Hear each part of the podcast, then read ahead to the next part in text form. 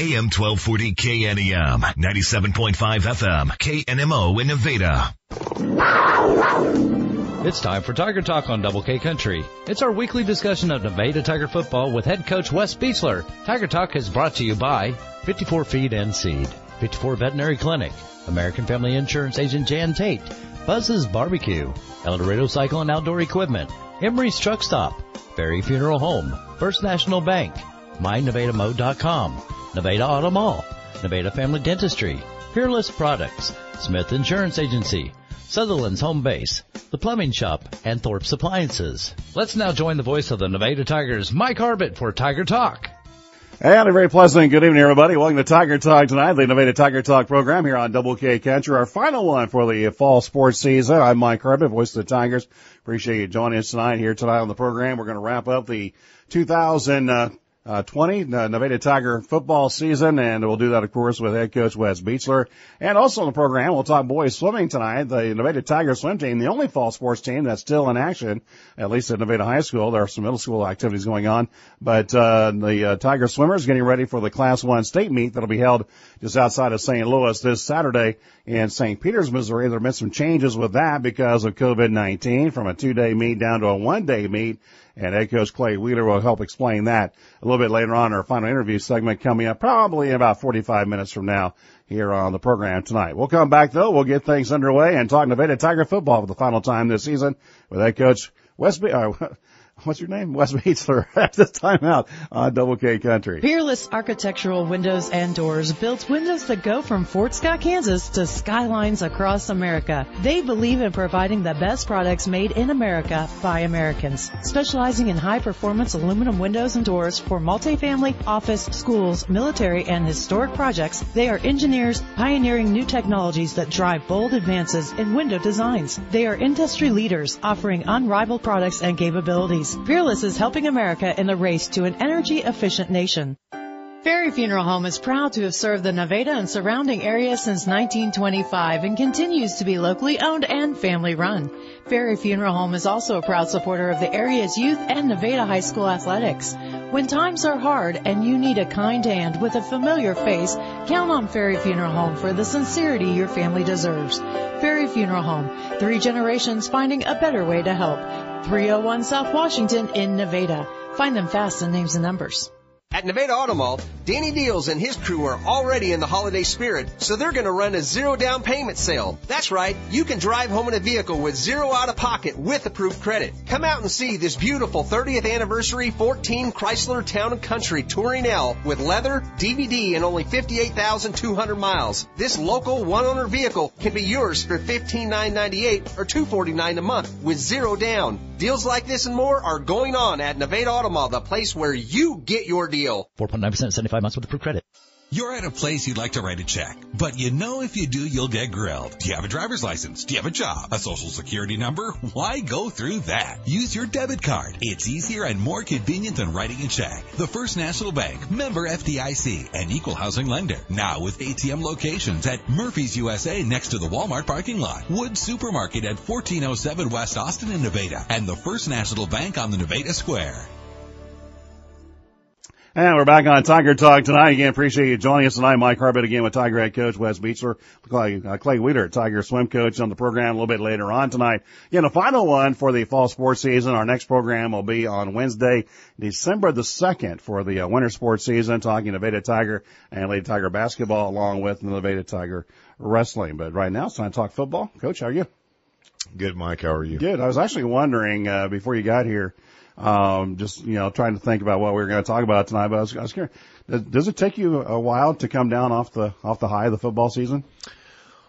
Well, Saturday was a pretty rough day. Um, it's just, it's, you get used to having kids around and especially, you know, this is year four of my second 10 year. And so this is the class that was freshmen, mm-hmm. the seniors this year was, I was freshman when I came back and you develop pretty strong bond with those kids and it's just odd you know, I woke up on Saturday morning and don't have any film or anywhere to go. And, uh, so I texted them pretty early. I think it was around 8.30 and a couple of them responded and Caden Denny responded and said that he, uh, his eternal clock went off and he thought he was late for film. He just about shot out of bed because he, he thought I'm late for film. So it, it, it just, it's tough not seeing, you know, just knowing that I won't coach that senior group again in a football capacity was pretty tough. And, uh, so you, you always miss those kids and those relationships and, uh, coaching the, the, the groups that you've had for four, all four years. Sure. You, I'm sure, sure you get a different attachment with each class that goes through, don't you? Yeah, I think, you know, um, I felt like in, in 2017 that group really bought in quick. You know, Zach Gardner, Hunter Mason, um, Braden Hinton, all that crew. You know, uh, Alex, and uh, they just they just bought in really quick. Um, but I think that it's it's always a little bit special when you have a group that you've coached for four years. This is the first group that I've coached for all four years. They they have not known another football staff besides mm-hmm. the one we've had for the last four years, and so that that's a that's a pretty special bond with that group of kids. Plus, having a, a son in that class makes it a little more. Just those kids are around more. You know, it's not it's not uncommon to see some of those young men at our house just hanging out with Dylan on a Saturday mm-hmm. night. So it's yeah, it's it's a little different, but uh, we sure will miss them both uh, for what they did with the program and, and how they uh, helped. Uh, influence the younger kids on how to practice and how to play each and every game, and then also their their football ability. There's there's a lot of young men that can play some pretty good football in that class, and and they'll be hard to replace. Let's go ahead and jump through the the highlights, and we'll talk about the the uh, the game itself as well as the season a little bit later on, and of course look ahead to the future of Nevada Tiger football. Uh, certainly Nevada, as you all are well aware, Nevada fell behind early, uh, down 28 to nothing, uh, just into the second quarter of play, eventually trailed 34 nothing uh, after the uh, in the early stages of the third quarter of play. First of all, you're, you're down 28 nothing uh, going to the locker room at halftime, but a lot of, obviously a lot of the damage was inflicted in the first quarter. Then after that, their final, their fourth touchdown, the game seemed to settle down, and you kind of got your footing a little bit. Did you kind of see? Uh, starstruck may be the wrong word, but were there, did you just, did you notice anything early in that game that uh, maybe they're a little uptight or whatever, uh, playing the number one ranked team in the state? Yeah, I think, like you said, Mike, I think starstruck would be a little bit of a stretch, but uh, we definitely didn't play the way we had all year. We did, we didn't come out playing like we typically do. The only other time I saw a little bit of that was Cassville. I, I feel like we could have won every game we played, but I thought the Cassville game we were a little flat or a little, little off for some reason, and I think obviously if we'd have been on, we're still probably going to lose to that team. Uh, really good football team. If we're, if we're on 100% and they stub their toe a few times, it might be interesting in the fourth quarter, but really talented team. Um, but I, you know, wasn't very happy at halftime and not that we were down, but just, I, I just didn't feel like we were playing Nevada football. And I think, like you said, after they got settled down, they pulled some starters late in the third and for most of the fourth, particularly on defense. But I really thought that we moved the ball well on, you know, we had the drive when it was 21 nothing, mm-hmm. I think, and we drove down, had the one negative play and couldn't get our footing back under, get our footing back under us. But, um, I thought after, at, at the end of the first quarter, if we had, wouldn't had such a deficit, it might have been a more interesting game. And I just kind of surprised with how flat. Flat's a bad word. We, we just didn't play Nevada football right. to start the game. And they certainly were a reason, part of the reason for that, certainly. I mean, they're number one in the state for a reason. But one thing they did early as well is they came out five on five, uh, five defensive linemen. I, I can't recall a time we had seen that, uh, during the, during the, uh, during the regular season or against Harrisonville. They went helmet on helmet. Did that surprise you at all? No, not really. Um, watched a lot of film with them, and, and when we went to our heavy set, which is our unbalanced set, um, we they were in the exact defense that we saw on film, so it didn't really surprise us. But I think there was just some, some they had some young men on the D line that were tough for us to deal with. Number seventy is the real deal. We saw him on film. Uh, I talked to Scott Scott Bailey, of course, at Jeff City, played them uh, I think week seven or six, and he told me, I said, well, here's what we're going to try to do, number seven. He said, we try to do that too. Good luck. And I said, well, you know, so he was the real deal. Their linebackers played like we thought they'd play, but we, we're just a little bit, now, they did have a lot to do with that, but I just don't feel like our intensity was where it usually is to start a ball game. And part of that may be a three hour bus ride. You know, that's, that's a long haul for a district game. You know, in, in, and I know Michigan, yeah. can't do a lot for that, but you, you expecting, you know, in, in a, in a quarterfinal or a semifinal matchup, not just in districts, you would expect some long drives at that point in the playoffs. But in the, in the second round of the district play, that's a long haul to make for second round district game. Yeah, we knew this was obviously a very unusual year. If you had stayed in district class three, probably wouldn't have had that kind of drive. Probably would have been Southwest Missouri somewhere, but uh, just an unusual season. Uh, but uh, uh, you mentioned the linebackers, um, and uh, they were about as active. I, I mentioned during the broadcast that they have to be good friends because they're in on every tackle together. Yeah, and you know, we you could. uh One of our coaches was talking about when we're turning in equipment. Um, well, we sat and talked in the field house for a while on Friday night too, Saturday morning, but, uh, um, we talked and checking equipment and, and they just communicated. They, they kind of gave each other a hard time if they, if, if we got yards on one side or the other. I think 10 of the 11 defensive starters were seniors, so they probably played yeah. together a lot. And, uh, so they, they were, they were well, that were a very cohesive group that played well together. Yeah, we talked about that on pregame after Tiger Talk last week. A nine and two team a year ago. Got to assume that they were juniors at that point. This was probably the year they're pointing at. Probably so, and, and and you know, honestly, you talked about being an odd year with with Kansas City and St. Louis area schools not playing. That bumped us to Class Four, and it also bumped Webb City to Class Five, which they got some help there too because, you know, uh, you, you get Webb City out of your out of your classification, you've got a shot. So. Um, I don't want to get too far off subject, but Carthage and Webb City might be the Class Five state championship yeah. down there in the district game this weekend. But um, yeah, great group. I'm sure they've been looking forward to this year, and a really good team. Not overly impressed with how they conducted themselves at all times, but that's not my decision to make. That's up to their to, to their people up there. But uh, really talented group of young men. Well, let's talk about the, the highlights again. Uh, they all came late in the contest. The game had pretty much been decided, but Nevada kind of got things rolling a little bit. Here, uh, Helias ended up with a 34 to nothing lead before Nevada finally got on the board with just over five minutes to go in the third quarter of play. Nevada actually taking advantage of a recovering a Helias fumble, and Nevada eventually had a third and six from the 29 yard line of Helias when they got on the board for the first time, courtesy of quarterback Dylan Beechler. They'll line up in the pistol. And it goes back to play action of Beechler. He wants to run. He's got running room. First down and more. 15, 10 to the 5. Touchdown. Touchdown. Dylan Beechler runs it in from 29 yards out and the Tigers are on the board. Yeah. I have to say, that crowd sounds more than 400 there. That's pretty good crowd response there. yeah, really was. Re- I was really pleased with our crowd. I mean, a lot of people made a long trip to to watch that game, and been very supportive all year, and and we're very supportive of our young men on Friday night. Yes, so we really appreciate yeah, that. Yeah, I saw a caravan behind the bus. I saw going up there. I, I don't know if you noticed it. I did not. Your wife was in it. You didn't notice yeah, it. Well, you, you know, uh, you probably don't talk a lot during game day, do you? it's after the season. We're going to have a little for, bit fun. For everybody that doesn't know, Mike's Mike's like a part-time comedian, so he's he's been giving me a hard time all day. So when when he starts going on his uh improv tour. You'll have to get some tickets for that. But uh, I don't have to worry about you punching me until next August. uh, I did not. I did not notice the caravan, but uh, yeah, our crowd was our crowd was great. Great to see that many people up there. And um, next time we go 11, 12 games deep into the season, I'll make sure and look out the back window and see, see what's going on behind, behind the bus. Uh, Nevada was able to grab it, was able to get on the board. The extra point though was no good, made it 34 to 6 that point. Let's talk about the run though by Dylan. Nice read option on that play and he obviously picked the right option. Yeah, you know, that, that's our rollout where we try to sneak the fullback out in the flat and he rolls out and he has the option of throwing to Cartman Hiley, our tight end who split out over the top at the corner, plays the flat. Um, in, in that case, the corner went with Cartman, mm-hmm. and then a linebacker sniffed it out and kind of jumped on the fullback early, so Dylan tucked it. And the good thing about that, that was the first play of the game against Harrisonville, where Dylan got about mm-hmm. 35 yards as well.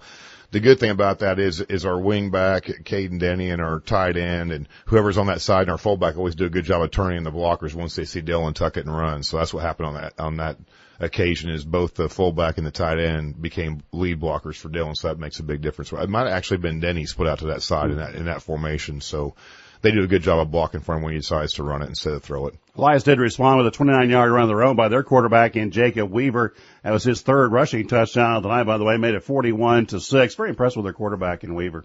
Yeah, good football player, real good football player. Well, Nevada did respond though after that touchdown early on in the fourth quarter of play. This time it was Eli Cheney leading ground, ground gainer on the season for the Nevada Tigers as the junior tailback was able to run 49 yards in. Going to warn you, this play is joined a little bit late because, as usual, the, uh, folks on the field don't give me enough time for media timeout, so bear with us. Well, coming out of the timeout, Eli Cheney running into the end zone on second down and five from the 49 yard line. Cheney off the right tackle, takes it the house, 49 yard touchdown run for the junior tailback Eli Cheney. Nevada on the board, now trailing 41 to 12. With, all the media we have nowadays covering these games, I still can't understand we can't get media timeouts in high school football. But at any rate, uh, the, uh, we joined that play, uh, after the, the run had been done, but a classic Eli Cheney run for this season off the right side and, uh, virtually untouched going to the end zone. Yeah, our guys did a really good job. We jumped in a formation that they hadn't seen yet um, on that play, and they kind of aligned to it funny, and which, you know, was advantage us, but we weren't real sure how to block it. But our kids did a good job of of just blocking what they saw there and following their rules. And yeah, he had a pretty good job of of being kind of in touch to the end zone. So, you know, again, a young man that has some power. Uh, stronger than he looks and also faster than, than you think he is. And so just a good combination. When he gets to the edge, he's tough to bring down. Helias will score a couple more times. Uh, one of those uh, coming uh, on a 63-yard run by uh, uh, Carson Bronner. Another 57-yard t- touchdown touchdown pass and our backup quarterback walk into Harrison Miller. That made it 54-14. But Nevada determined to get on the end in the end zone one more time before that game came to an end. And it got it done just inside a minute and a half to go in the contest with one of their senior running backs able to get into the end zone one more time. So first and goal for Nevada at the five yard line, working down to our left. Down to 125 remaining here in the contest. Nevada can't get one more punched in here before this one's over. They'll go to Denny, trying to get it to him. Yep. And he dives into the end zone. Superman, Caden Denny over the top of the tackler who thought he had position and found out he didn't.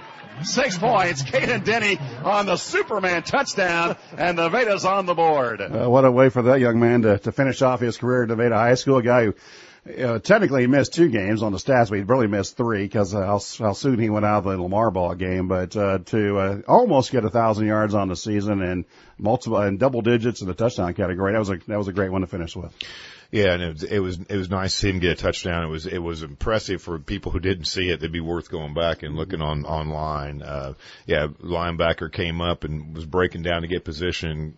Caden just launched himself over top of him. So it'll be interesting to see what he does in college. I'm sure he'll get an opportunity to play. Um, don't know to what extent yet, but uh, uh, the things he did on a on a bad knee this year were just amazing. So he he gets healthy and gets strong again, as strong as he can get. It'll be he'll be fun to watch for sure. 54-22 ended up being the final score between the Nevada Tigers and the Crusaders of Helias Catholic on Friday night on a beautiful night for football in Jefferson City. Unfortunately, the score just didn't come out the way that Nevada had hoped, but uh, still, when we take a look at the ball game itself, uh, I thought the impressive thing about the ball game when you did fall behind 28 to nothing, obviously it'd been it'd been easy to pack it up and uh, get ready to call it a season. But your team showed the character that we expect and uh, came back fighting, especially in that second half. Well, that's something that they've never done, you know, Mike. Um, you know, even last year, and we've talked about this at length throughout the season. Uh, we didn't know what the win loss record would be, but after watching these young men last year play against Mount Vernon, um, you know, we went down to Mount Vernon. They were number one in our district on week 10 and to have a zero-zero game at the end of the first quarter against a very potent offensive attack, just because our kids were out there just playing as hard as they could, we knew that we kind of had some kids that were not going to quit, not going to lay down, we're going to play the game the right way, and and that uh, that showed up again on Friday night. Just uh, they're not going to quit, they're going to play hard, they're going to play the right way, and you know, like we talked about, other than being a little bit starstruck's probably a yeah. decent term early on just came out and didn't quite play the way they they normally do to start a ball game. It, it could have been a little bit different, but uh, uh, good team up there at Helias, like we talked about, and and uh, proud of our young men the way that, and the season they had and the way they continue to play on Friday night. Memory serves, you uh, won the coin flip, deferred to the second to the second half. They ran, they got down the field in about four plays to score on their opening drive. It's 2020, obviously, hindsight, as the saying goes. Do you wish, in some respect, you might have taken the ball first there? No, uh, just always nine out of ten times I want the ball to start the second half, mm-hmm. and you know, if you're, and, and just my thinking, and, and opinions are going to vary, but my thinking is if you're down a score, you get the ball first. If you're up a score, you get the ball first. You can maybe put the game away. You know, you're down a score, you get the ball first, and you go down a score. Now it's an even ball game. Um, you, you never plan to be down 28 nothing at Mm-hmm. halftime. You just don't, you, that's not the way coaches think. I, you know, uh, so that, that was the plan going in. That was the plan all week. That's what we practiced on Thursday in our walkthrough. And so, uh, you know, I just remember a really good parent I had at Parkview. Um, one time I made a, well, I thought was a bad call after the fact in a game. And he came and shook my hand after the game. And he said, coach, it's a call. He goes, people make snap decisions a thousand times every day, whether they're aware of them or not. And he's, you make a call and you go with it. And we made the call and we went with that. And, uh, you know, it's easy, like you said, 2020, that they score in four plays, but what we were hoping for is to get them to stub their toe, get a turnover on downs, get something like that and steal a possession. So probably would have done it the same way. Yeah, and 98% of the coaches would have done, you know, in the in the country would have done it the same way. That's just the way most coin flips go. You defer to the second, uh, to the second half and left to your, well, the Chiefs and say, well, we're just going to go down, score on you right away and set the tone. And I guess that's the way I was asking the question, uh, uh, somewhat regretful in the way that they set the tone of the game with that first drive. Yeah, and and you know, and I still think, Mike, if we'd have played like we are supposed to play, you know, we we were we were hit a little bit. Um, well, pretty majorly. We had an all conference player staying home because of uh, quarantine, and then we had some special teams and some key backup guys staying home. So that that that hurt a little bit. You know, maybe the confidence wasn't quite there because the whole group wasn't there. Um, but I, I think if we if we play that a little more aggressively, um, it, it might be a little bit different. But uh, yeah, it's uh, one of those things that uh, you know it's what keeps coaches up at night. Woulda, shoulda, coulda, you know. And but you but you can't beat yourself up doing that stuff because you just got to. And you know, I heard Dabo Swinney say this last year, and I've heard it for a long time. I'm sure you've heard, and I've probably said it before. You you coach what you know, and you know what you coach, and and you just go by that, and and you do the best you can, and make decisions all the time.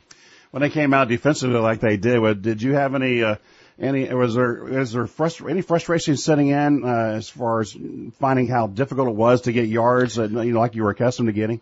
Well, I think the frustrating part for me again was, you know, I wasn't a very happy camper at halftime. And again, I just didn't feel like we were playing Nevada football. It, it wasn't a case of our kids being soft. It wasn't a case of being overly starstruck. It was just a case of we didn't come out for whatever reason. And, and like you said, some of the credit goes to them, but just by watching our kids, we were kind of, uh, not lethargic, but just kind of methodical and mechanical rather than just being fluid and playing like we had on both sides early on. So I, I, that's the only regret I have is that, that, that our kids, for whatever reason, and you know, did we do something? Maybe we should, maybe as coaches, we should have done something differently on the way up. You know, I, don't- I don't know how you would deal. We stopped on halfway up, got something to eat and stayed outside the buses and wa- got to walk around a little bit. You know, I just, it's just a long way to go. I don't know if that was a factor. Um, there were some other variables that could have come into play, but, uh, you know, at that point, there's no excuses. You got to show up, get off the bus and play football. I just didn't feel like we played our best ball at a, at kind of a bad time to not play your best ball. Well, Helias does get the victory 54-22. They move on to the Class 4 District 6 championship game. That'll be this Friday night against the Warrensburg Tigers, who has the number three seed, went on the road. I wouldn't call it an upset. Probably two pretty even teams actually going at it, but they defeated Bolivar 27 to 23. So Helias and Warrensburg are going to be matched up again in Jefferson City coming up on Friday night to decide that Class 4 District 6 championship. So the season has come to an end. We'll come back, talk about that. We will talk about what's ahead for Nevada Tiger football and more after this timeout on Tiger Talk. Buzz's Barbecue and Steakhouse is more than just barbecue. They offer a full menu in-house and can customize limited menus catered specifically to your needs. They are open for an incredible dining experience and will do curbside orders as well. All servers are wearing masks and all employees are going the extra mile so you and your family can have a great meal. Buzz's Barbecue and Steakhouse wishes the Nevada Tigers good luck in tonight's game. Buzz's Barbecue and Steakhouse at 2500 East Austin in Nevada. Call 667-4227. Twice a year is a minimum. You owe it to yourself. A checkup with Dr. Travis Jackson at Nevada Family Dentistry. New patients are always accepted. Call today for an appointment at 667-3006. Nevada Family Dentistry offers you the highest level of dental care available in a warm, comfortable environment with services for all ages. They are now your local source for dental implants. Open Tuesday 8.30 to noon and 1 to 5. Wednesday, Thursday, and Friday from 8.30 to 1 and 2 to 5. Nevada Family Dentistry, 667-3006 at 402 East Walnut in Nevada. El Dorado Cycle and Outdoor Equipment has a parts department to help you find all the parts you need for your ATV, RTV, motorcycle, go-kart, scooter, dirt bike, or UTV. They carry parts for most major brands and are able to special order, and they also have a huge selection of aftermarket parts and accessories. See their online marketplace for current inventory at eldoradocycle.com. From El Dorado Cycle and Outdoor Equipment, located at 3270 South Highway 32 in El Dorado Springs, Missouri. Hey, this is Annie with Thorpe's. Did you know Channel Master antennas receive high definition and digital signals over the air from a span of 180 degrees and up to 80 miles of range to receive local channels? Thorpe's Appliances is your local authorized Channel Master dealer that also installs. Come check out our line of smart TVs and Roku streaming devices to enhance your viewing experience. 32 to 75 inch screens are available and are as low as $229. Call Thorpe's Appliances at 667-8787 to schedule a free quote today. Thorpe's, your home for Annie approved appliances. It's time for the holiday open house at Sutherland's home base, 2101 East Austin in Nevada this Thursday, Friday, and Saturday. Come by during open house and check out all the products they have to offer to help during this chilly season. What a way to prepare for all those winter projects and holiday ideas. And only Sutherland's home base, where there is everything you need for your home inside and out. That's a holiday open house this Thursday, Friday, and Saturday at Sutherland's home base, 2101 East Austin in Nevada. Great products, great people, low prices. Mike Harbit back with you on Tiger Talk, visiting with Nevada Tiger football coach Wes Beechler. Again, later on the program, we'll be talking with Nevada Tiger swim coach Clay Wheeler, a conversation we actually had yesterday as uh, his swimmers are getting ready for the Class 1 state championships coming up on Saturday just outside of St. Louis at the uh, St. Peter's Recplex. Of course, Ben Hines, a multiple uh, uh, state swim champion, getting ready to go back uh, in his final tenure of Nevada before he heads uh, to uh, uh, to the University of Alabama, unless something major happens before that signing day. But uh, he's headed to swim for the Crimson Tide, and he, along with the rest of the Nevada Tiger swimmers, several good ones going up there uh, to try to bring back some medals and some individual events and relays. We'll talk about that later in the program. All right, Coach. So let's wrap up the uh, the 2010 season. We you know we have these conversations, and I'm sure everybody behind mulls over their mind. They look at the schedule and they figure, you know, trying to they, they do this, this, this, this, this, and uh, you and I have those conversations before the season starts, and and I just kind of get the feeling that uh, this season, in a lot of ways, maybe maybe not in the wins and losses, but in a lot of ways, this season might have even exceeded your expectations a little bit. I think you, you know you never.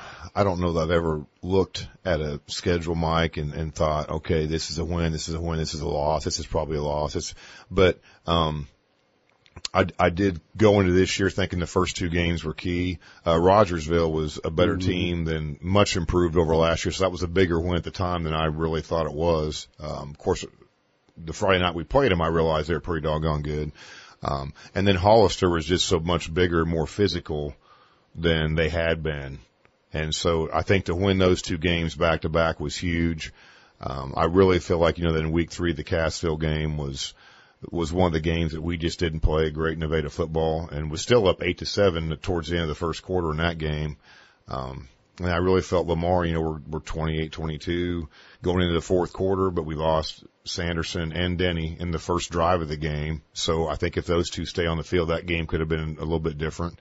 Um, so, you know, just, uh, I don't know that I think a lot about wins and losses, but we really felt like we had a team that was going to be competitive. And to be honest with you, I, I, I would have guessed we're probably in the four to six win range. Um, just looking, just, just because the Big Eight's so doggone tough and not really, you know, I didn't go through and pick them, Mike. I was mm-hmm. just thinking, as, I think we'll be competitive. I think we'll be much improved. I think, I think we can get to four, maybe six wins. And, uh, so yeah, they probably did exceed a little bit. I, I'm just really, really pleased with how we practiced and how we played, um, compared to, to, to some previous years where we didn't really seem too into practice at times. These, these guys managed to come to practice every day with the mindset, I'm going to get better today. And, and not every one of them and not every practice, but the majority was there every day trying to focus on winning games and making themselves better. And we probably talked about this a little bit, but in in reality, you were 20 seconds away from an eight win season uh, uh, to get that win down in Seneca. And reality is, you went one in 19 the previous two years. So, what was the biggest contributor to this to this turnaround this year? Um, the seniors.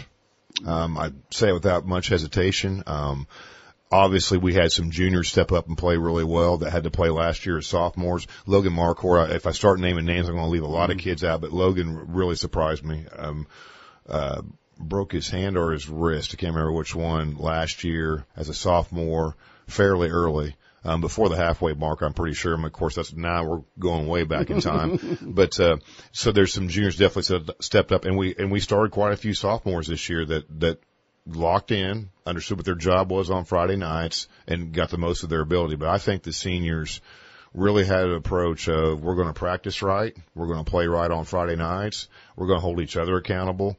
You know, it's kind of nice when practice starts to lag, I don't have to rant and rave and carry on. Did a few times. Coach Barnes did a few times as well, but Jace Lee and Caden Denny and kids like that will, will pick it up for us. And that's got to continue. Um, I think coaches can change the character of teams, but I think it takes players help to change the culture. And I think that started to turn this year and we're going to need players to continue to, to want to do that in order for it to continue to get better from here. And again, some of our prior conversations, you know, we talked about this on air, we talked about it off air when you came back for the second stint, you knew you were going to have to kind of build it. It, it became obvious you were going to have to build it from the bottom up, uh, get the numbers back up where they need to be, and, and they could still go higher, obviously. But you, you knew it was going to be. You, you quickly recognized it was going to be a building process. Did you? Has it now accelerated? You know, um, I think the thing that uh, I hear, which there's a lot of positives that I hear about. You know, I had to Big Eight West coaches that are friends text me and say, you didn't lose much. And what, what they see is the offensive line, Eli Cheney, Case Sanderson, um, Denny will be very hard to replace. And I think defensively, we lost, we're going to lose both of our inside linebackers and both defensive ends, and that's going to be a tough fill. Yeah. I, to Jace Lee is possibly the best quickest reading inside linebacker I have ever coached. He reminds me a lot of Brady Denny when when I was here before in 2012. Just read so fast and got through the windows and filled really quick. Wesley Balk's just a tough, hard-nosed kid. Then we had Riley Trotter and Noah Beach with those defensive end spots. And then, of course, Ethan Faulkner back at safety was an all-conference player as well. So all those young men I just talked about, they all got letters today from colleges congratulating them on being all Big Eight, which means they're also on that school's radar. And that's, it's tough to replace, you know, four all conference players on the, five of them, both mm-hmm. inside linebackers, defensive ends, and, and Ethan Faulkner at safety. So, uh, and then just the intangible things, you know, that Dylan was much improved at quarterback. Denny's obviously really special player. Um, and just don't want to leave any kids out. And anytime you start naming names, you're going to leave a few out. And I hate to do that. But when your uh, defensive backfield was solidified with Faulkner back there, right, safety. right, and uh, Trotter at, at tight end. You know, you're an all he's an all conference first team tight end, and he caught three passes. So that tells you the respect he had for the coaches of blocking the edge for us. So just a great group. And and then we had a lot of unsung heroes on the senior class too. They're good. Ethan Lavelle was a great practice running back. of scout team, there's not a lot of glory in that. Nobody's watching you run the ball hard on scout team in practice, but he did a good job there. And, uh, we'll always miss Lane Persley's enthusiasm. And I know, uh, like I said, you start naming names, you're going to leave a few guys off, but I'm very happy that Ty Thomas and Lane Wilson came back out and they both contributed. Um, just really pleased. Trey Moore built a nice role for you. Yeah, Trey Moore was a young man that, you talk about getting the most out of your ability and, and, and he he understands it's not, not overly fast, not overly big, but definitely was there on Friday nights ready to play football. So good group of seniors and we'll miss them tremendously and, and they did a lot to help change Nevada football back to where we want to be. And now we got to maintain that. I think you talked about can it stay there? Um, we've got a lot of shoes. I mean, you know, uh, if we had either tailback or wingback go out, and with an injury or a cramp, Trey Moore could run either spot and there wasn't a huge drop off. And stuff like that's hard to replace. It's, it's just not easy to plug people into those kind of roles. So, mm-hmm. uh, we'll, we'll miss the senior group a lot. What about the coaching staff? You all took your lumps the last couple of years. I'm sure there were a lot of, uh, Saturday morning meetings and, uh, and late night meetings where you try to figure things out. Uh, does this season kind of get you and your staff's uh, juices going again? Well, I think that they, mine never went away. So. I don't, I don't know, you know, um, just love, love kids and love coaching football. But you know, last year, Mike, it, it was just it was just such a scramble. It there there was still a lot of love of coaching football, and I think you'd see it if you watch it. In fact, we, I had a few guys in town pull up and watch practice for a while, and afterwards I'd go over and talk to them, and they'd say, "Coach, you, you would never guess what your record is by the way your coaches are coaching and the way your kids are practicing." So I think that was that that was still there, but the frustration level was high because it seemed like we were plugging in you know, it's kind of like the little boy that's got his finger blocking, you know, the hole in the dam and then another one, another one. Next thing you know, he's out of fingers and toes and it's like, who, who are we going to plug in here? And that, that was the frustration last year. But, uh, our kids persevered through it. Um, they got better from it. And that's, that was my biggest fear is are they going to bounce back from taking some drubbings as sophomores and freshmen having to play on Friday nights in the Big Eight? And they, they responded the right way. And it's, uh, it was good to see this is certainly an interesting season, no doubt about it. And uh, it started uh, all the way back in the in the spring when your off-season program got basically uh, nixed, and into the summer until you could finally get things going, slowly rolling back into it in the in the summer months, and finally kind of got things going back again in August.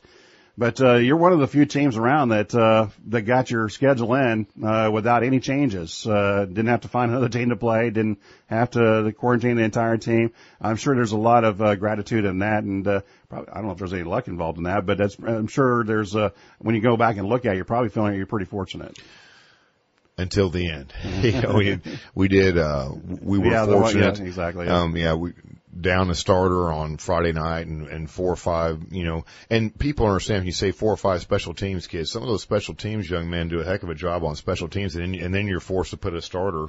You know, we had some two way stars out there playing special teams on Friday night to cover some spots. So, um, yeah, we feel very fortunate to to have the limited amount of quarantines and illness, uh, especially that we had, and injury. You know, we had a few major ones. Mm-hmm. I mean, got a young man on crutches right now. It's going to miss part of basketball that, uh, uh, in Case Sanderson, that's going to be a heck of a contributor in every sport that he plays. And, you know, that a lot of our kids understand that, you know, it's, uh, walked out with his senior the other day and he was kind of beat up and, you know, this knee and that ankle and this shoulder. And he said, man, it's part of football. And like we've talked about here before, Mike, our kids to the, to a man say that they would not trade it for anything. And, um, it, it was a special group this year.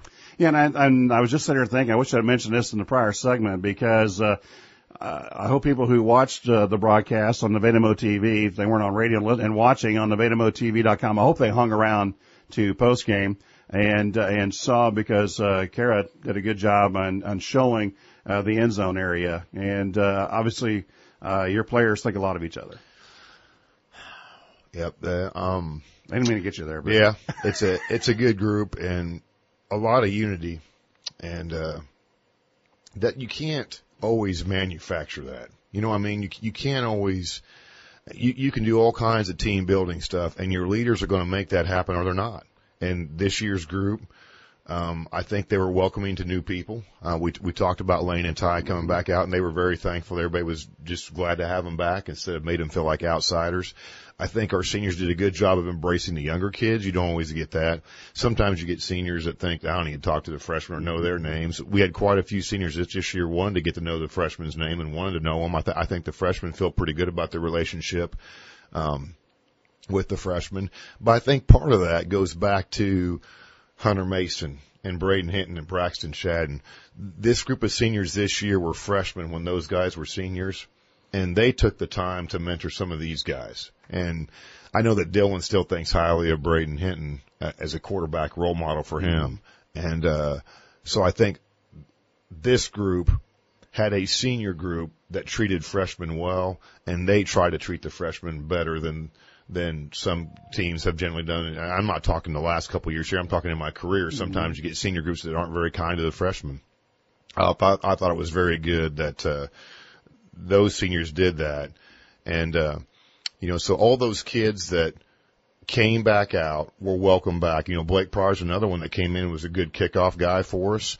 And, and I thought Blake played really well at defensive end on Friday night. And so, uh, just a lot of the kids were a good group. They they talked some guys and they come they welcomed some guys back that that hadn't played for a couple of years. They were good to the underclassmen, and I think all that stuff is important. And it's it's a good group, uh, and they'll be sorely missed. And hopefully, our underclassmen learned a little bit about leadership and unity and team chemistry from this group. Hopefully, uh, the one piece of video I hope you save for eternity is uh, the the the Riley Trotter double pancake down at Aurora. I think that might have, that might have epitomized the season this year. yeah, um, yeah, I think that that probably got some attention too for it when he was voted all conference. But yeah, that's just the way you know that that he always played the game, and I think you know Nick Williams is another young man that's that's a big, strong kid for us. That was a, a dynamite um, scout team kid for us, and just a great young man. He and he's if you don't know, Nick is Nick could probably pick up your truck and move it for you if you needed him to. and so now he's he's trying to thinking about going into powerlifting, going to college in powerlifting, which would be good for him. But uh, I think when you go against guys like Nick that are as big as Nick is every day in practice, that's what got me on the Nick Williams story is that you sometimes you come around the corner and you're used to hitting somebody like that, and you get two of them may not be as strong as one Nick, so it, it turns out to be pretty pretty beneficial for you. Well, certainly was quite the season. It's a great group that's going to be uh, moving on and to uh, to uh, other things uh, down the road. And uh, yeah, your your group this year did get a lot of accolades, and I'm sure you got several players are going to get some, as you said earlier, going to get some attention, and maybe maybe they if they choose to can uh, to go to the next level. Well, I think that'll be a possibility. And the thing you always that I want to be aware of, and any parents that are listening, and this is for future parents as well. You know, sometimes um, you, you'll get an offer from a school that costs thirty five thousand a year to go there. Just understand that if they offer you five thousand a year, I mean, yeah, it's technically you're considered a scholarship player, but you're still shelling out a lot of money. Um, so it'll be interesting when you get to that Division two level. That's when you're you're going to have like a situation where I don't know what it costs. I should know because I have a son that's on scholarship at Missouri Southern right now. But mom's the accountant in the family, so thank you. goodness for the yeah, I'm sure. But you know, when you start getting half your books in tuition and housing and that kind of stuff, that's that's when you get to the D two level. I don't know um, what will happen there. Um, I know we've got a little bit of interest, but ultimately that's not up to me anymore. Um, we do the best we can to send highlight films to call coaches and, and tell them about our kids, and they'll come down to visit our kids but we can't make colleges give kids money. And so, it, uh, uh, I think, I think we have four or five strong ones and maybe another one or two that have a chance to play smaller college football. But, uh, it's something they got to really want to do, Mike, as you, you know, from talking to me and talking to a lot of other people, it, it's a lot different deal at the college level. It's a and job. It, yeah, it's, it's a job and, and it's, uh, you know, I think a lot of kids go from high school coaches that generally care about them and love them and, and know their parents and those kind of things to college coaches who you need to help me win. And that's the bottom line and kind of become a commodity. And some kids struggle with that. Some kids are fine mm-hmm. with that. So it's always interesting to see who, who can power through college sports and who kind of goes, this isn't for me. Yep. So it's, uh, but we'll have some young men that have the opportunity if they so choose to, to, to venture into that. Well, we'll see what happens down the road as uh, time goes on. There's some signing. There was one today, as a matter of fact. In Nevada, I should mention, congratulations to uh, Abby Harder, Nevada Lady Tiger softball player, signed her letter of intent today while we're talking about that, uh, to go to a 10 school and play softball at William Jewell. And there were some other uh, signings over there as well. But, uh, uh, as far as, uh, what we consider traditional athletics, uh, Abby Harder, congratulations to her to, uh, uh for William Jewell and, uh, and, uh, Lady Cardinal softball. I'm sure she'll do well up there. All right, so uh, you know we've talked about uh, we talked about the game, we talked about the season, then you inevitably talk about the future. So, pardon me. So as you look in the future and moving ahead, first thing that uh, comes up for you, of course, is your off-season program. There's no doubt you're still going to have to deal with with COVID-19 through the off-season. So how do you see that? Uh, uh, I guess powering your way through that to make sure you have a successful off-season program. That's a good question, Mike.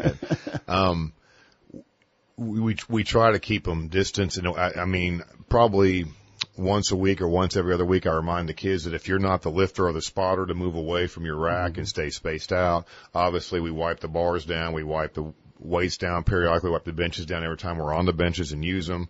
Um, and, and that's about all you can do, you know, uh, um, so we'll, we'll just keep trying to, you know, do the best we can with that, do the things that we need to do and, ma- and make sure that we're, um, covering all of our bases with all that stuff.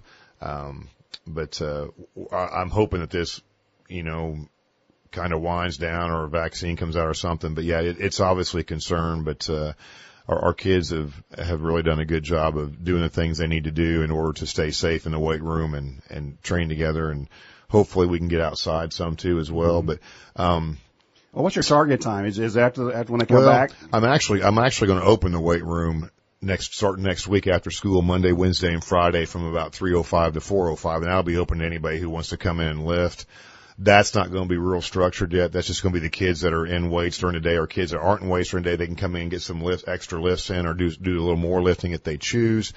In January, that's when it's going to be structured. It'll probably be Monday, Tuesday, Thursday, and that'll be, you know, can't really make those things mandatory, but it's going to be, I really like to, I'd really like to see them there because it's going to be auxiliary stuff that go with our weight. It's going to be change of direction stuff, lateral speed, linear speed, all those kind of things and some, and moving some more weight again. So that'll begin after January and, and I'll have to get administrative approval. So maybe I should even say that I might, might have an administrator call me right after we get out the air here. It's out but, there now. but, uh, um, Coach Downing and I have always done a middle school um, AM thing before school, beginning at six thirty and going to about seven fifteen. We'll have to wait and see. We usually start that after Christmas as well, um, so we'll have to see where we're at as far as stuff like that goes. But um, just like to get those kids um, going with the with the basic lifting stuff. We don't try to go real heavy, and uh, some of the kids that we had go through that in the past are really good lifters now as freshmen and sophomores. So it's good to see it's, that's having an impact along with what Coach Howarth and Coach Clark and Coach Barnes are doing at the middle school. But, uh, yeah, we'll try to get all that going. It'll be open next week, Monday, Wednesday, Friday after school for some extra lifting if they want to come in. And then after January, it'll be when we, we hopefully can get outside some, get, get some gym when the girls or boys basketball teams travel. We can use one gym to get some linear and lateral speed stuff going and some more time under the bar. And, uh, and we've always talked about the fact that, you know, that's for obviously players who aren't involved in other activities, but you've always been really good about, uh, because there are benefits to other sports. I don't know that you can make an off-season program more beneficial than a young man playing another sport. Mm-hmm. Um, I have never understood. It makes me want to pull my hair out um, when I hear that coaches want to reel their kids in and just have them play their sport. I do not understand that at all. Um, there are so many benefits to, to playing other sports. It, it's ridiculous. Um, now I always joke, I'll joke with Coach Gray and Coach Hawks once in a while. In, in a football coach's perfect world, all my linemen are wrestling and all my skill guys are playing basketball because that, that would carry over to what they do on the football field. But honestly, we like, we like to see our kids involved in wrestling, basketball, baseball, track, um, whatever else they can do. I don't know. I don't. I don't know that Owen Swearingen is listening, but I'm not sure golf is included in, in, in that uh, in that part right there. But uh, we we like to see our kids do. And then a lot of our kids that don't play basketball or wrestle, and some of the wrestlers do go with us. They go to powerlifting mm-hmm. in, in February and March. And Mike, we we don't train for that. We just lift hard during the school year. and We go to the meets and our girls uh, have placed in the top four the last two years, and our boys were third in the state two years ago and fifth in the state last year. So our kids that don't compete in, in wrestling and basketball do a good job of getting in powerlifting, getting into that. And we got a couple state record holders out of that deal last year. And in fact, our girl state record holder is 240 pounds, Malia McDowell. And this week testing, she did 270 on the squat. And she's a state record holder at 240. So if those meets are still held, she'll probably beat her own state record this mm-hmm. year as a senior. So hopefully, uh, we continue to do it. I think, I think Nick Williams has a chance. We talked about Nick earlier to set some powerlifting records this year too, if we get to have those meets. And so it, it's just good to see your kids doing other things besides playing football and coming to off season. I, I just can go watch them play basketball, watch them on the wrestling mat, then watch them run or throw or jump in the spring or, or play some baseball. Just like to see them get involved in, in more than one sport. Well, let's talk about your, your the future of your program because obviously, you know, that's the one thing about uh, high school football. You always got to replace players. There's no doubt about it. And uh, unless it's an incredibly odd year, you don't have any seniors. But uh, uh, but having your whole, basically almost your entire offensive line back certainly is a great place to start, uh, for next season. So how do you, obviously I'm going to assume that you see plenty of, uh, plenty of tools to work with, uh, going into next year. And then hopefully, uh, the middle school numbers were awesome again this year. Hopefully that continues to flood into the high school program. And if so, you're going to get what you need. Well, you know, I, our little league numbers were up, mm-hmm. our middle school numbers are up, and, and you know, on that note, I thank the little league coaches. A lot of guys volunteer a lot of time in order to do that, and uh, I want to thank our middle school staff. They've done a great job of in, inspiring kids to play. I know, um, somebody asked if the Thorpes were brothers and that, you know, that, but Craig, Craig and Toby both do a great job of, of getting kids out to play. Um, so I thank the middle school staff for that. So I think, you know, Mike is, this is going to be we'll we won't know who's starting until we get through a couple weeks of camp and probably the first week of practice next year.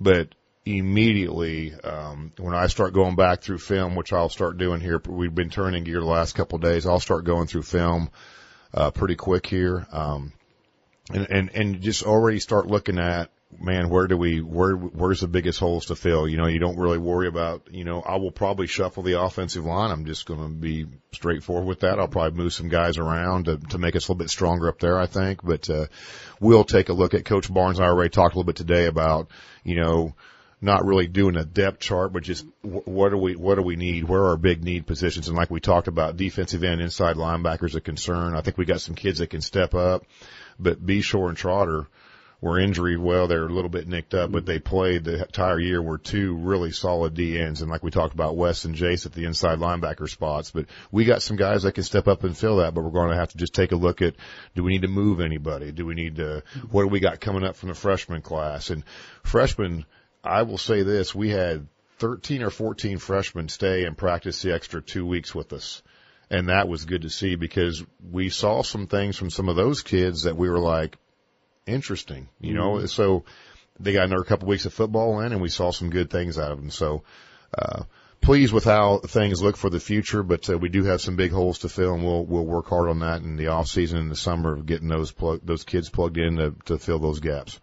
Well, the uh, next season will be up on us before we uh, before we blink, and uh, the older I get, the quicker they come. they seem to come around. So uh, we'll look forward to it next August. Uh, so you you see yourself going to some playoff games the rest of this fall? Uh, you know, that's going to be tough, Mike, because I, I reached out to a COC coach, you can imagine, mm-hmm. um, which game that was. And yeah. I, I think tickets going to be hard to come by because of, yeah, I think limited seating. Mm-hmm. And then so if I don't hear back positive on that, I may, I may try to delve into a, a big eight matchup mm-hmm. coming up here. How about um, Cassville? District championship game without having to play.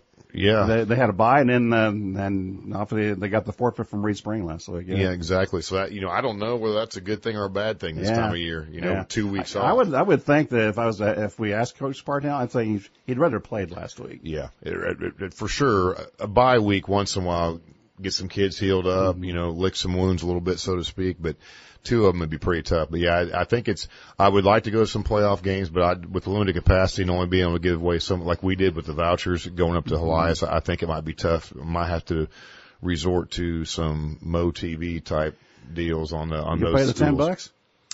Uh,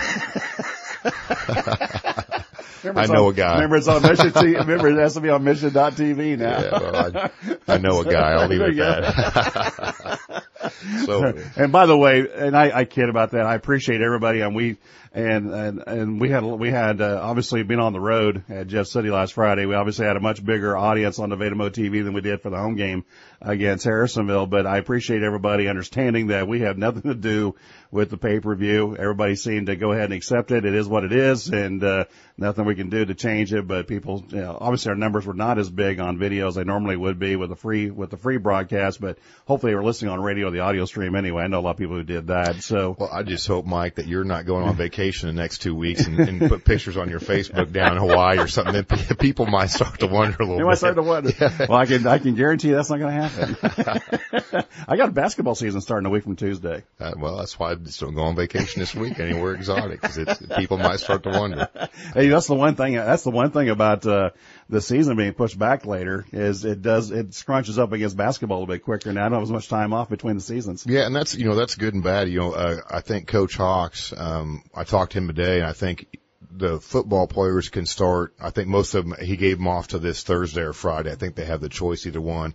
The only bad part for the athletes themselves and you know just to go right into another sport mm-hmm. uh football is pretty tough and pretty can be pretty difficult so some some recovery time but with that being said i'd much rather push it and be in the playoffs yes. a round or two rather than be done week 10 so yeah.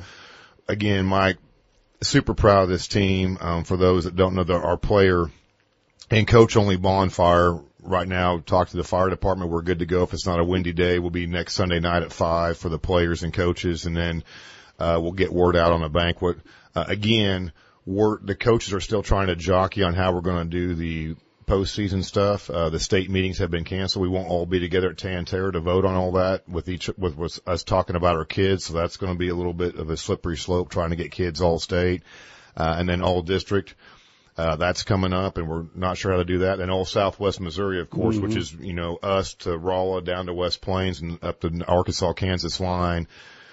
It's already been decided that Springfield Catholic will not host all classes, maybe just their class. So we're, we're trying to debate how to do that to get the all area kids selected. So, when all that stuff gets ironed out, then we'll, and all the kids have been recognized, so we can recognize what the bank, we'll try to get that planned as well. And it'll also depend on, uh, it's 2020. Yeah. You know, it's, uh, the COVID stuff and, we had a blackout, you know, at the school for four hours the other day. So I told my weights class today, I said, I'm, I'm looking for the UFOs to land in my backyard this year because if it's going to happen, it's going to happen in 2020. Oh my gosh. So it's, it's, uh, it's a crazy year, but, uh, if, if everything goes according to plan, when we get all the postseason kids on, we'll get banquet plans set up and go from there. But, uh, appreciate the parents. I appreciate you, Mike. I appreciate the administration and, uh, just thankful for the young men that we had this year and thankful to their parents. And man, if I missed anybody, I'm sorry. That's just part of doing this thing live. You know, like you told me, I like to go without a net. That's your kind of style. I, I, I don't pre-record and back up and do, oh, Yeah. oops, I missed this. But it's, that's, that's the danger of doing it. But, uh, I like visiting with you live and talking football and really appreciate the community and the support we had this year and good group of kids, kids, uh, definitely worth supporting. So it was a fun year. Absolutely. It was a, it was a fantastic season. Certainly did enjoy it. And, and thank you to you for, to, and, and again, for those who don't know, we do not record this. We do it live. So that means you come from practice, uh, when you, when you've had practice, uh, over here straight from practice and spend a late evening with us on Wednesday when I'm sure you like to be at home uh, enjoying dinner a little bit earlier than you do. So, and, uh, appreciate uh, all the conversations we've had during the course of the season. Appreciate the friendship and, uh, look forward to doing it again next August. Appreciate it. Uh, the last thing. Congratulations on a great season. Yeah, thanks, Mike. Now, last last thank you goes to my wife Sarah that uh, holds the rope a lot during football. I really appreciate her, and I appreciate all of our coaches' wives because I know that they, you know, it's kind of a running joke that they I see their husbands more than they do during football, and that might not be much of a stretch some weeks. So I appreciate them as well. Well, hopefully you get the chance to go see your son throw the javelin a little bit. Hope to do that this spring. It'll be interesting with coaching throwers and track again. And also, um, as right now, I think Hunter Mason will be playing in the spring. I think his yeah. college is, so I'd like to get there and watch Hunter play some too. So we'll have to see how all that works out. All right, very good. Enjoy the off season as much as you can, and uh, and again, congratulations on a great year. All right. Thank you, Mike. Tiger head coach Wes Beach. When we come back, we're going to switch to the pool. Tiger swimming, getting ready for the state meet this Saturday. We'll come back and talk with head coach Clay Wheeler after this timeout on Tiger Talk.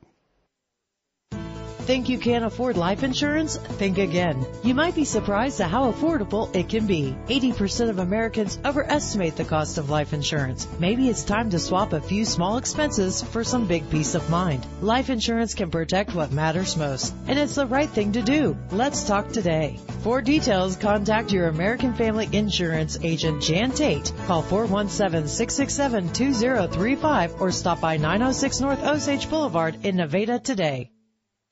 Hi, it's Sabrina. And Kyla. Here to say at Great Southern Bank, we're here for you. Whatever you need, affordable options for life or smart ideas for business, you can count on us. Because we're not just bankers, we're your neighbors. We can help you turn challenges into opportunities with practical solutions and guidance every step of the way. Because that's what neighbors do. Great Southern Bank, member FDIC.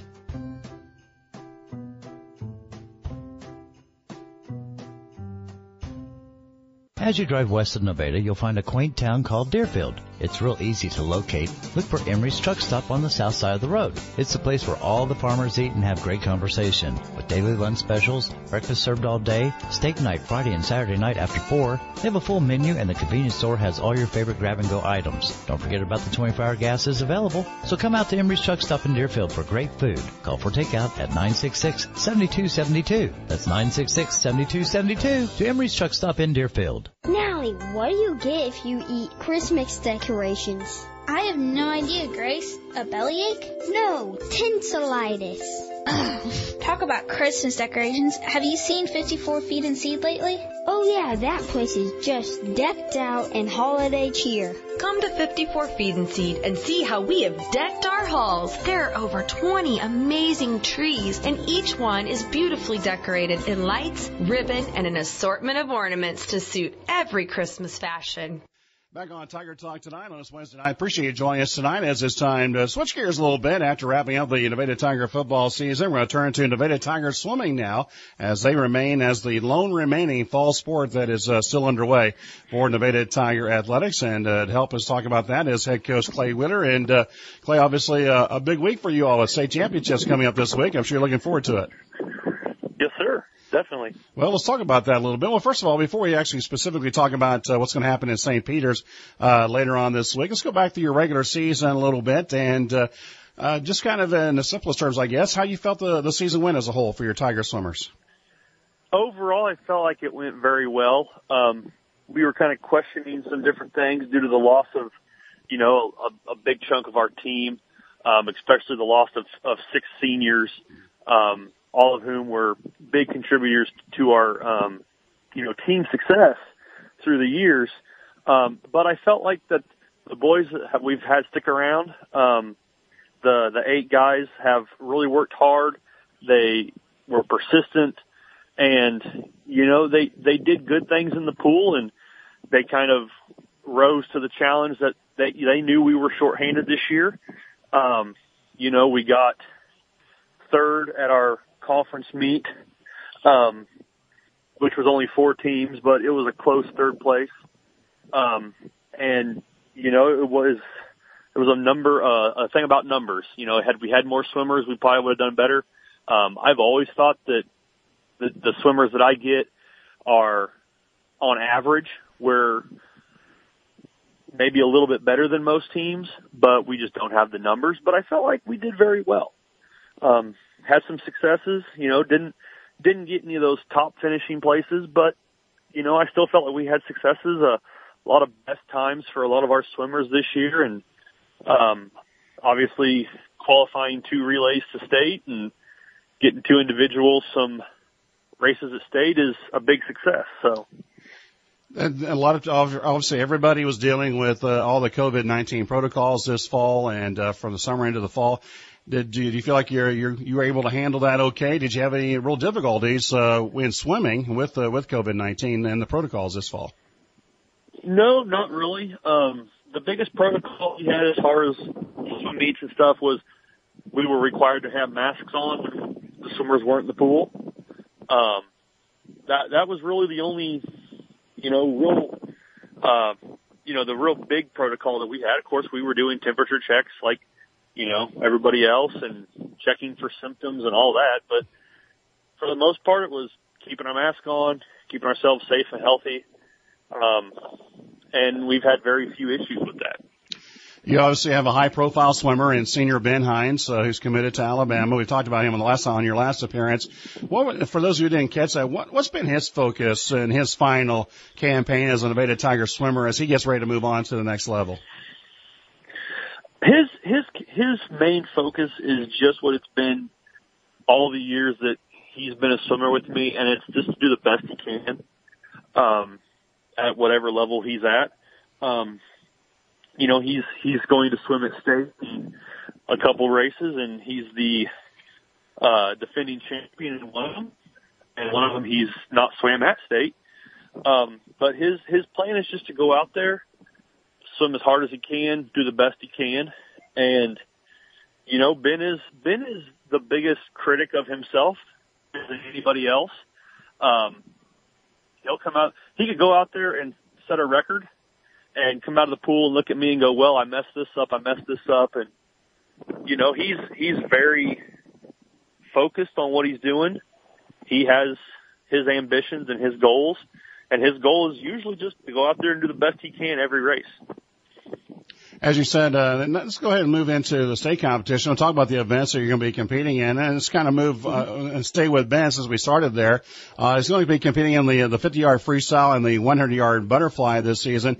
Uh, the one event he did not compete in last year, uh, it was the 100 yard butterfly after setting uh, uh, state records in the 50 and 100. Why has he chosen the the 100 yard butterfly this season? It's a the butterfly is a stroke he really enjoys swimming, um, and he's he's wanted to do it in the past, but just because of um, how the events line up and how they've been set up, um, he's never really wanted the 50 and the 100 butterfly are very close together. Um, but he was confident this year that he's going to be able to go out there and uh, put good times up, despite how close they are in time. Um, as far as uh, spacing between each other. Um, and you know, it's one that he's always wanted to do. He's obviously very talented at the butterfly as much as he is the other strokes. Um, so it's just, it's been kind of his ambition to go out there and, uh, see how he does in the hunter fly. And he currently is the record holder both in class one and overall, uh, in state championships in the 50 yard freestyle. Does he have his sights setting on trying to lower that mark even more?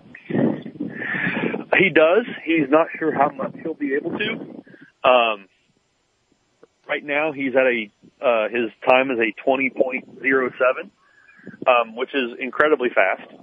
Um, but he says he told me this morning that his plan is to see if he can lower it even more. Mm-hmm.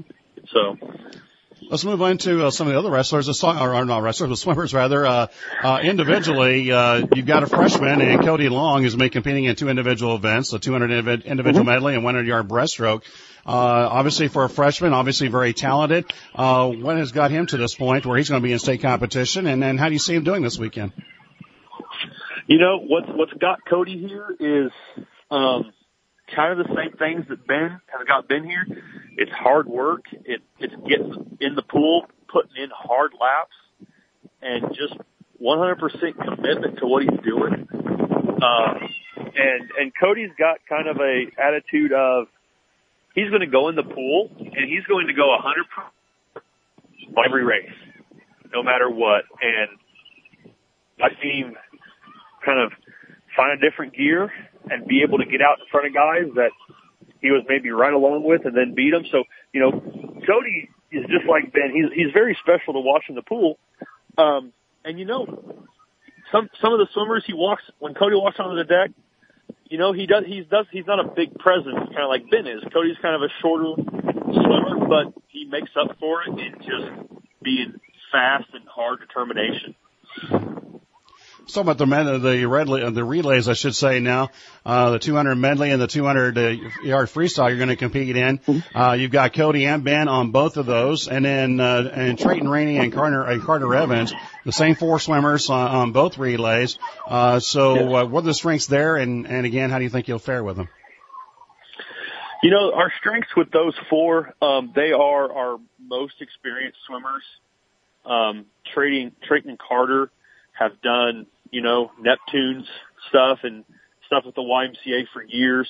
So, you know, with those four in the pool, it's our four most experienced swimmers that we got. And so, um, and Trayton and Carter, they're kind of the same way. They just work hard and they go out and they do what they're supposed to do. Um, and you know, it's just, like I said, it's sheer determination, sheer hard work that has got these boys there. And so I, I have no doubt in my mind that when we show up on Saturday for the meet, they're going to give me what they've got and they're going to give me everything they've got. And they're going to, you know, they might not be happy with the result as, as far as where they finish, but I can tell you, I, I know these boys and I know how they swim. As a coach, I'm going to be happy with how they do, no matter how they place, because I know they're going to get in that pool and they're going to work as hard as they can. For those who don't know, you'll be you'll be competing on Saturday. The Class Two's on Friday this year. Class One's on Saturday. For those who are not aware, how, how's the how does the day work? Uh, how's it formatted, and uh, what's the process uh, to uh, to hopefully get to the finals? But if not, uh, you end up in the consolation finals. Well, they've with the whole COVID um, situation, they have changed up the format of our state meet. It used to be a two-day meet with prelims on one day, finals the next day, and you had to be top eight to be uh, championship finals and top 16 to even be in the finals whatsoever. What they've done this year is they have changed it to what is called a timed finals, which they're going to do three heats of every race, eight swimmer or eight entries into each race, and um, the top eight times that are swam from those three heats will be the top eight finishers um, and the championship finishers for the state competition. Um, So it used to be like if you made the consolation final, um, it didn't matter what time you swam. You were the best you could do was ninth place. Mm-hmm. Now, if you know if you're in one of the slower relays, but you swim a time and you're the eighth fastest time, now you're on the podium at state.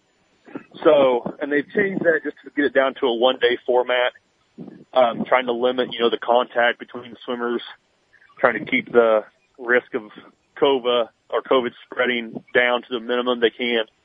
Um, that's the, that's the biggest change for us is just you know, that two day format. And as far as the overall for the swimmers, the, the biggest thing that they're, you know, upset, you know, kind of upset about is that they're not allowing spectators. So it doesn't create the same atmosphere. You know, they're not getting in the pool and swimming and the crowds are cheering the whole time. Um, so in that aspect, it's going to be different, but I still, with, with our swimmers, I don't doubt hard work. I don't doubt determination. Um, it is going to be different, but I think we'll be okay. Well, with that revised format, do you think that puts a little more, more pressure on the on the top swimmers because uh, they they can't coast through uh, through a heat and then and then go uh, guns blazing in the final? Uh, they have to be ready to go from when they jump in the pool. Absolutely, um, and that was something Ben and I talked about today. And you know, not I don't worry about Ben and his performance, but you know, it is one of those um, things that's in the back of his head that you know what happens if someone just has a really good race you know, and that person might be someone who drops a couple seconds in their time just because they've come out, they're ready to go and they have a great race and they knock some people out that they wouldn't have normally knocked out. Um, that is a worry. Um, but you know, that's just where we've got to keep our focus, make sure the swimmers, they're doing what they need to do when they get in the pool. Um, like I said, that's that's not something I'm worried about as a coach because these boys have shown me that they're joke around and stuff, but when it comes down to time, they so they're and they run races. So, so think it's one we're going to have to worry about ourselves. Yep. Well, sounds like our phone connection is getting a little bit worse here, Clay. So I'm going to let you go, and uh, we'll uh, finish off by saying we'll, we'll wish you the best of luck and uh,